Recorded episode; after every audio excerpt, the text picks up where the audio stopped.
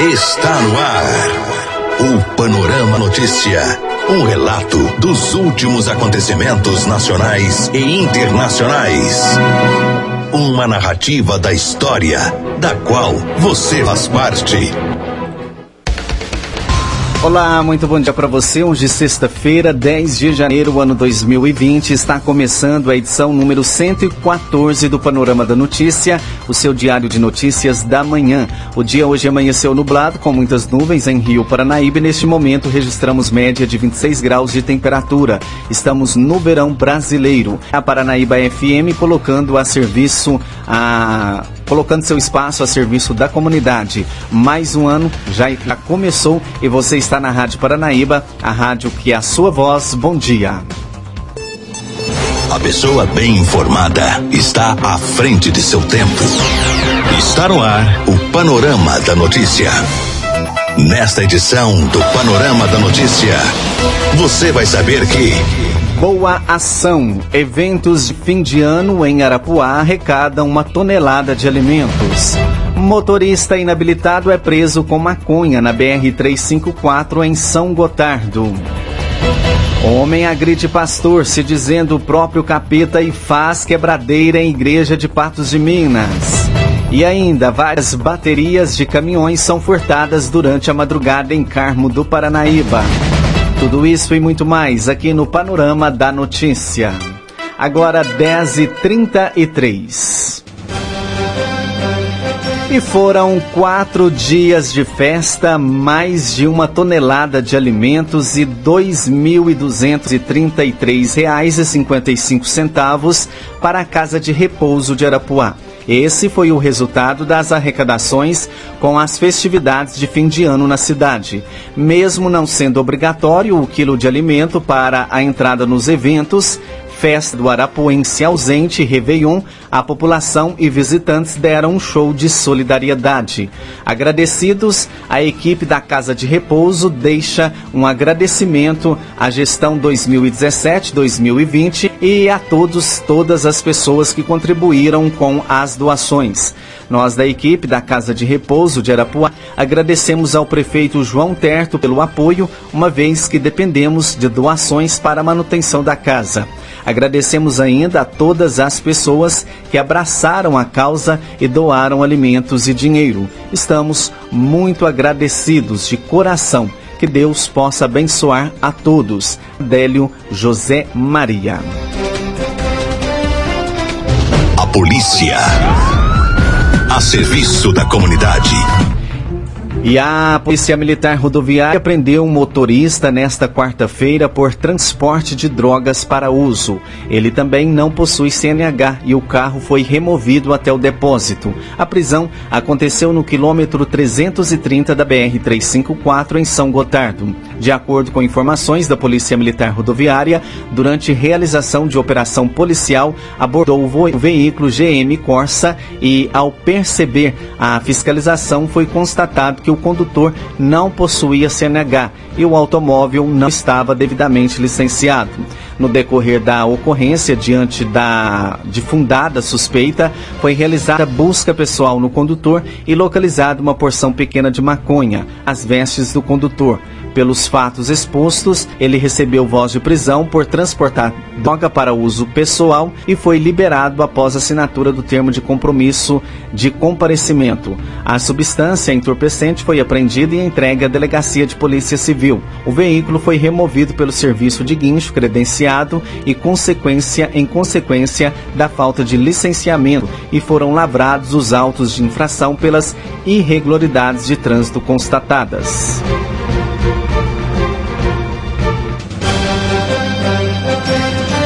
10h35, agora aqui em Rio Paranaíba, e onça parda é capturada dentro de escola em Ipatinga. As informações são de Wellington Fred.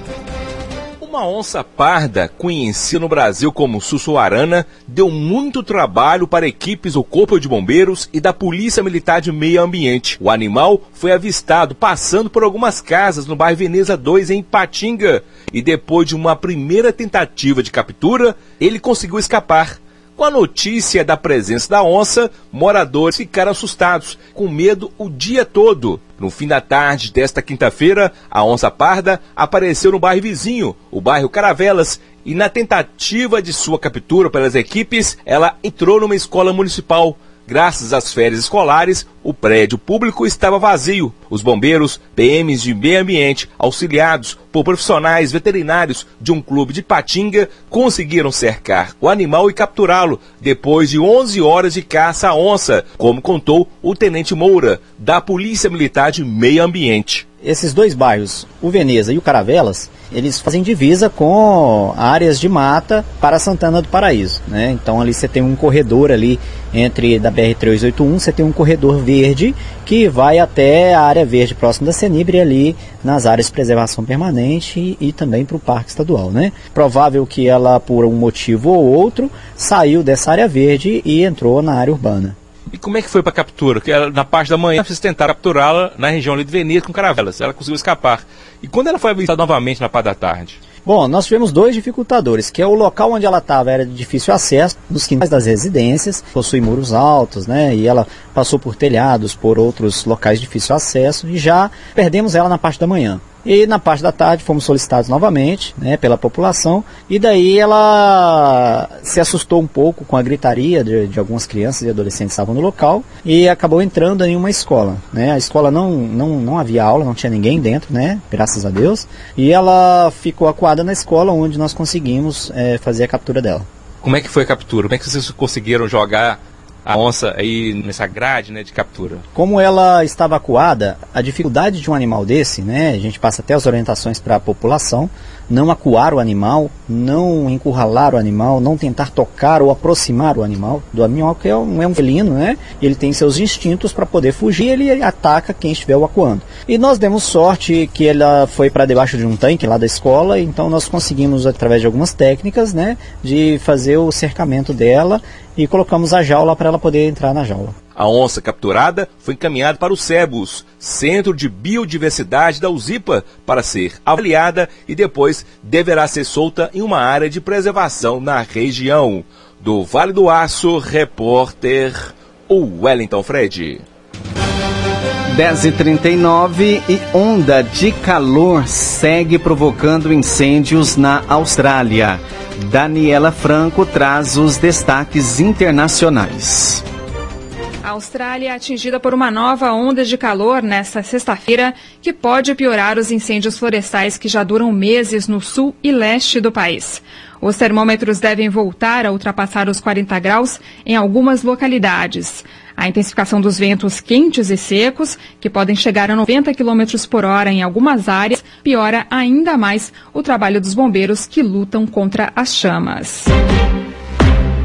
Em comunicado divulgado nesta manhã, François Imet, advogado do empresário Carlos Gona, afirma que o Japão não garantia um processo justo ao ex-diretor da Renault Nissan. Segundo ele, ninguém conseguiu provar que Gona é culpado das acusações feitas pelos magistrados japoneses de quebra de confiança agravada e sonegação de impostos. Em resposta, a ministra japonesa da Justiça declarou que as críticas do empresário contra a justiça japonesa são intoleráveis.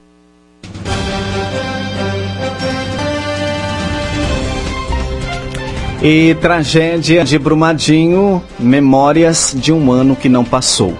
A reportagem é de João Fipiloli.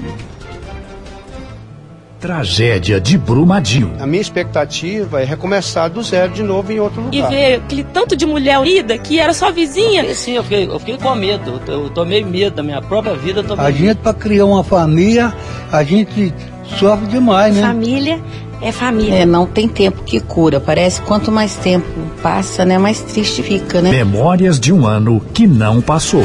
O relato de hoje é de alguém que sente medo. Eu fiquei sim, eu fiquei, eu fiquei com medo. Eu, eu tomei medo, minha própria vida eu tomei medo. Muitas das vezes eu quero fazer as coisas, mas eu tenho medo. Você entendeu? É, aí você fica um pé na frente e outro atrás. Se eu ficar sem tomar um remédio, eu já fico com medo de dar um outro problema. Pra mim, até agora, esperança de alguma coisa, nada. Pra mim, não tem esperança nada. Nascido e criado no Tejuco, como diz com orgulho, Edilson Ferreira tem 49 anos. São duas filhas e cinco netos. Um primo de 24 anos morreu na tragédia, além de cinco colegas de trabalho. Edilson, que é conhecido por todos pelo apelido de Cavanhaque, prestava serviços à Vale por meio de uma empresa terceirizada. Em alguns momentos, ele ficava literalmente em cima da estrutura da barragem. Eu trabalhava em cima dela, mas assim, como ela era segura, como não era, a gente não tem como falar, porque tava, eu trabalhava em trabalho, não sabia de nada, não tem, não tem experiência de nada sobre isso. Mandava o serviço, a gente é mandado, então a gente tinha que fazer o serviço, mas imaginar que aquilo estourar, nunca na minha vida, pra mim, tá normal. Uma semana depois da tragédia, Edilson voltou ao trabalho, mas não aguentou a pressão e sofreu um infarto. Acho que sete dias, oito dias que a barra tinha estourado e depois não para trabalhar, não voltou a trabalhar. Aí eu não aguentei, esse foi me afastou, falou que eu precisava ficar em casa, ficar sem psicólogo. Aí foi dando aqueles problemas todos, dando os problemas todos, que até chegou no fim que eu tive um problema de saúde que eu tive. Infartou. Tive um infarto, tive parado cardíaco, tem dois tem no coração. Tomo 11 comprimidos hoje, para me sobreviver. Antes forte e trabalhador, Edilson emagreceu. Toma agora 11 remédios por dia e diz que não vê luz no fim do túnel. Nenhuma luz no fim. Não, por enquanto não tem nada para me falar assim com você assim. Ah não, eu tô enxergando aquela luz lá, eu não tenho luz nenhuma até agora. Eu tô, eu tô no escuro, eu tô no escuro, eu não sei o que, que vai acontecer, o que, que vai ser dentro de mim, o que, que vai ser dos meus companheiros. Repórter João Felipe Loli.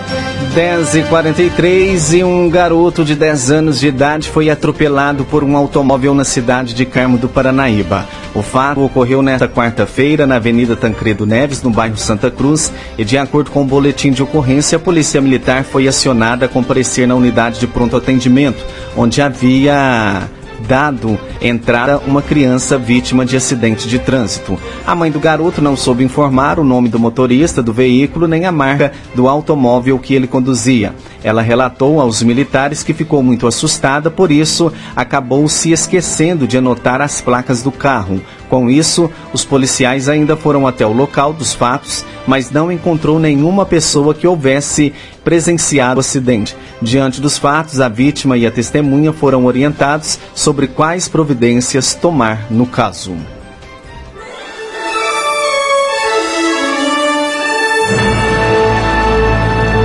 Após um pequeno intervalo, novas notícias.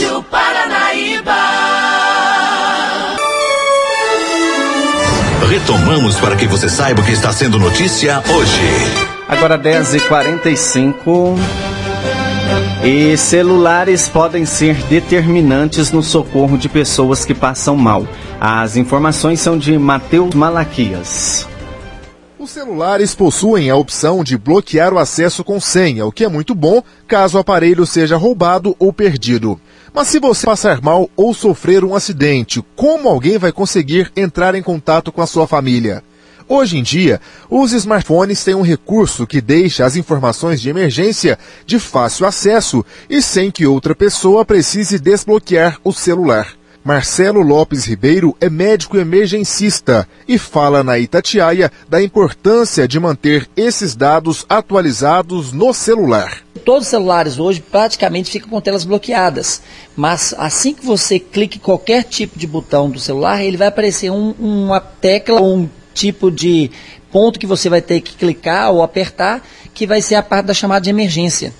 E nessa chamada de emergência, além de ter números de emergência como SAMU, Polícia Militar, dependendo do sistema, né, um sistema chama ficha médica ou chama informações médicas.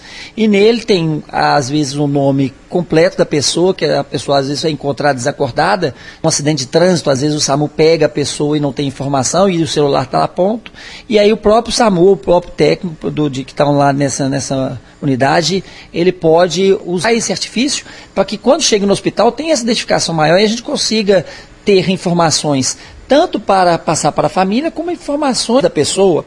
Você pode colocar medicamentos em uso, é, qual a sua doença de base, Então, se tem pessoas que são hipertensas, se estão diabetes, se tem alguma doença é, de malefício mais crônico, isso tudo pode colocar lá dentro, além também informações como alergia, é, algum tipo de alimentação que ele tem que evitar, tipo sanguíneo, apesar de que somos obrigados a fazer tipagem sanguínea de todo mundo, mas já dá uma linha para a gente também de raciocínio para que possa melhorar esse atendimento desse paciente. Agora pensando no celular, a gente tem dois sistemas bem comuns, que é o Android e iOS.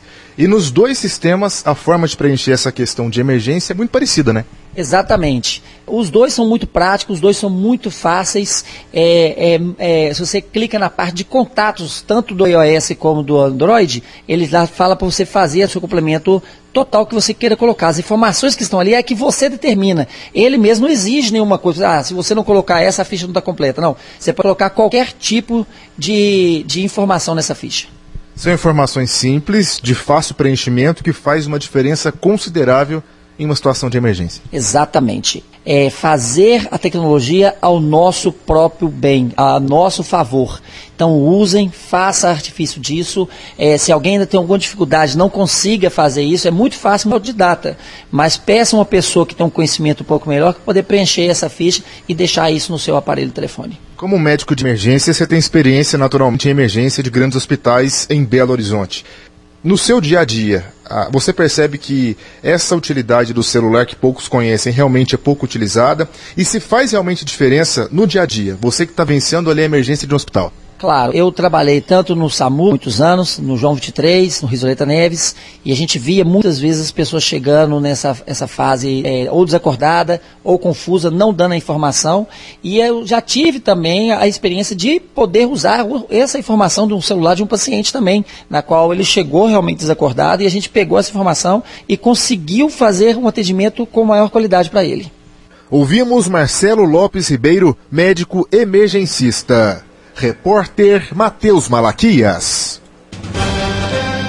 10h49 e a Polícia Militar levou um homem de 45 anos para a delegacia na manhã desta quinta-feira em Patos de Minas. Ele agrediu o pastor de uma igreja evangélica se dizendo capeta. Além disso, causou donos em danos em vários pontos da igreja. O pastor de 27 anos ficou ferido no rosto e teve que ser levado para a UPA para receber atendimento médico. O fato aconteceu por volta das 6h50 em uma igreja evangélica na Avenida Brasil. De acordo com informações da Polícia Militar, os policiais foram até a igreja onde se depararam com o homem causando danos em vários locais da igreja, inclusive usando a cabeça para quebrar os móveis do local. Os policiais deram ordem para que ele parasse, mas ele disse que ele era o capeta e não iria parar. Os policiais então usaram técnicas de contenção, imobilizando e prendendo o homem que apresentava sofrimento mental. Em conversa com o pastor da igreja, ele relatou para os policiais que quando chegou à igreja, o homem já estava no local provocando quebradeiras. Ao tentar intervir para evitar maiores danos, acabou sendo agredido com socos e chutes, sofrendo uma lesão na face. Diante disso, o acusado de lesão corporal e dano foi preso e entregue na delegacia da Polícia Civil. O SAMU foi acionado e compareceu à delegacia e conduziu o homem até a UPA para receber atendimento médico.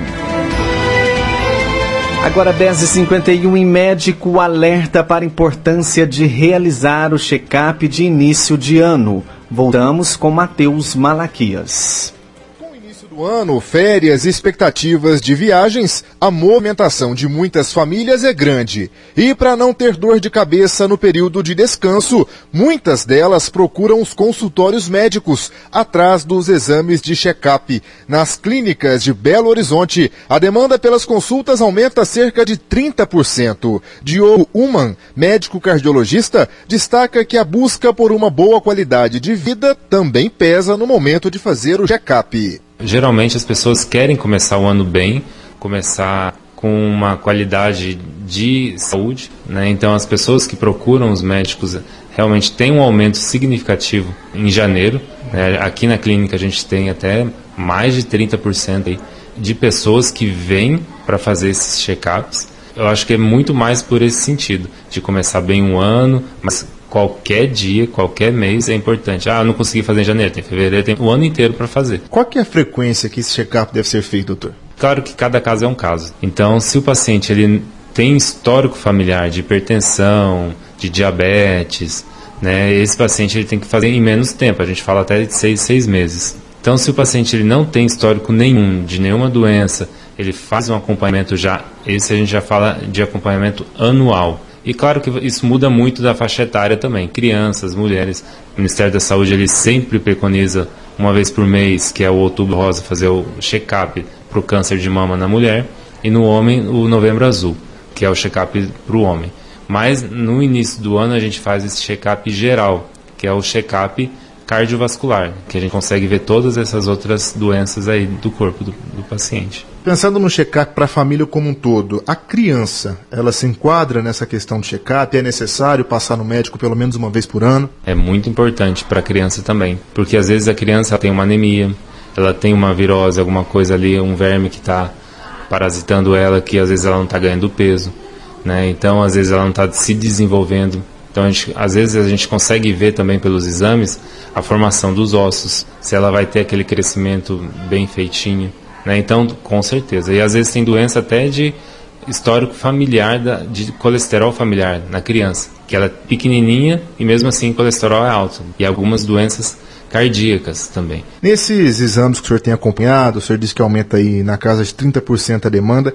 Quais são as doenças mais comuns que são detectadas nesses exames de check-up? É o colesterol, né, o famoso, é o infarto, né, que a gente pode prevenir, a hipertensão, que ela é muito silenciosa, mas ela é muito maligna para o nosso corpo, o diabetes, principalmente porque o diabetes, ele, a gente fala que ele vai corroendo aos poucos. Então, tudo isso que se a gente colocar desde o início, e prevenir sem ter problema nenhum, a gente consegue ter esse controle. Agora, se a pessoa passou um ano, não foi, dois anos, não foi, três anos, daqui dez anos, você já sabe, o que a gente faz nos nossos 20, 30 anos é o que a gente vai ser nos 40, 50, 60, 70. Repórter Matheus Malaquias. 10h55 e laudo aponta a presença de substância tóxica em duas garrafas de cerveja. Confira na reportagem de Renato Rios Neto. A Polícia Civil deve concluir em até 30 dias a investigação criminal sobre a doença misteriosa que já deixou uma pessoa morta e pelo menos outras sete internadas. De acordo com a força-tarefa que acompanha o caso, todos os pacientes teriam tomado a cerveja Belo Horizontina da Baker e também foi encontrada a substância tóxica dietileno glicol em unidades de dois lotes da bebida, que são os lotes L1 1348 e L2 1348. Felipe Laguardia, subsecretário em exercício de Vigilância em Saúde, fala sobre a criação da Força Tarefa e do trabalho de coleta de alimentos. No dia 6 de janeiro, então, foi constituída uma Força Tarefa para fazer a ampla investigação e descobrir a causa desse surto. Dentro dessa investigação, a saúde foi à casa das famílias, das residências, para poder fazer coleta de amostras de produtos consumidos. É, e dentre esses produtos, a gente caminhou amostras para a Polícia Civil. O delegado Flávio Grossi, responsável pelas investigações, explica que a descoberta da substância tóxica de etileno glicol causou a abertura do inquérito policial. Nós conseguimos detectar a existência de um elemento, essa descoberta, nos motivou a instauração de um inquérito policial para apuração de possíveis crimes. E aí, os materiais fornecidos, recolhidos, as entrevistas realizadas, né, vão se somando às perícias dos demais órgãos e dos materiais que foram fornecidos pelos demais órgãos e apreendidos por nós. Thales Bittencourt, superintendente de Polícia Técnico-Científica da Polícia Civil, dá mais detalhes sobre o processo de descoberta dessa substância tóxica na cerveja. À Polícia Civil foram encaminhadas duas amostras, na verdade, quatro garrafas de cerveja para que a gente fizesse uma análise sobre eventual contaminante nessas amostras. Dessas quatro garrafas de cerveja, duas do lote L1 1348, duas do lote L2 1348, elas foram recolhidas nas casas de pacientes que tinham uma síndrome renal neurológica, acompanhado pela vigilância epidemiológica do estado e do município, essas cervejas foram levadas ao laboratório do Instituto de Criminalística da Polícia Civil. Foram feitas análises para eventuais contaminantes nessas cervejas. Então, essas cervejas vieram, repito, da casa do, dos pacientes e foram recolhidas na sanitária municipal. Não é possível a Polícia Civil, no atual estado das coisas, afirmar a forma que essa substância foi localizada, porque essa substância estava dentro dessas amostras. No atual momento, é possível dizer apenas que foi identificado nessas duas amostras especificamente. O promotor de justiça, Amauri da Mata, afirma que os consumidores estão expostos a risco e quem tiver cerveja desses lotes é melhor devolver para as autoridades. O Ministério Público tem acompanhado é, essa situação porque ela é grave, os consumidores é, estão expostos a riscos. É importante que dessas pessoas que estão hospitalizadas. Há um elemento comum nas primeiras investigações que seria o consumo da cerveja Belo Horizontina, de modo que esses lotes L1 1348, L2 1348 da cerveja Belo Horizontina, os consumidores que têm a cerveja nas suas residências, eles devem verificar esse lote e não consumi-lo. E, se possível, disponibilizar esses lotes para as investigações que serão feitas. A cervejaria Baker, por meio de nota, informou que a substância de etileno glicol não faz parte do processo de produção da cerveja Belo Horizontina. Por precaução, os lotes em questão L1 1348 e L2 1348 serão retirados imediatamente de circulação, caso ainda haja algum remanescente no mercado.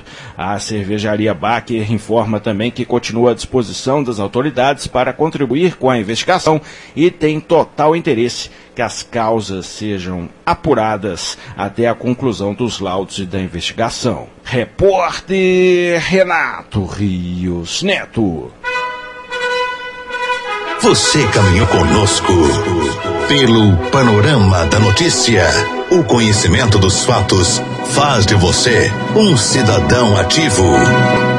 Agora 11 horas. Panorama da Notícia, um oferecimento de Semig. Esta foi a edição de número 114 desta sexta-feira, 10 de janeiro de 2020.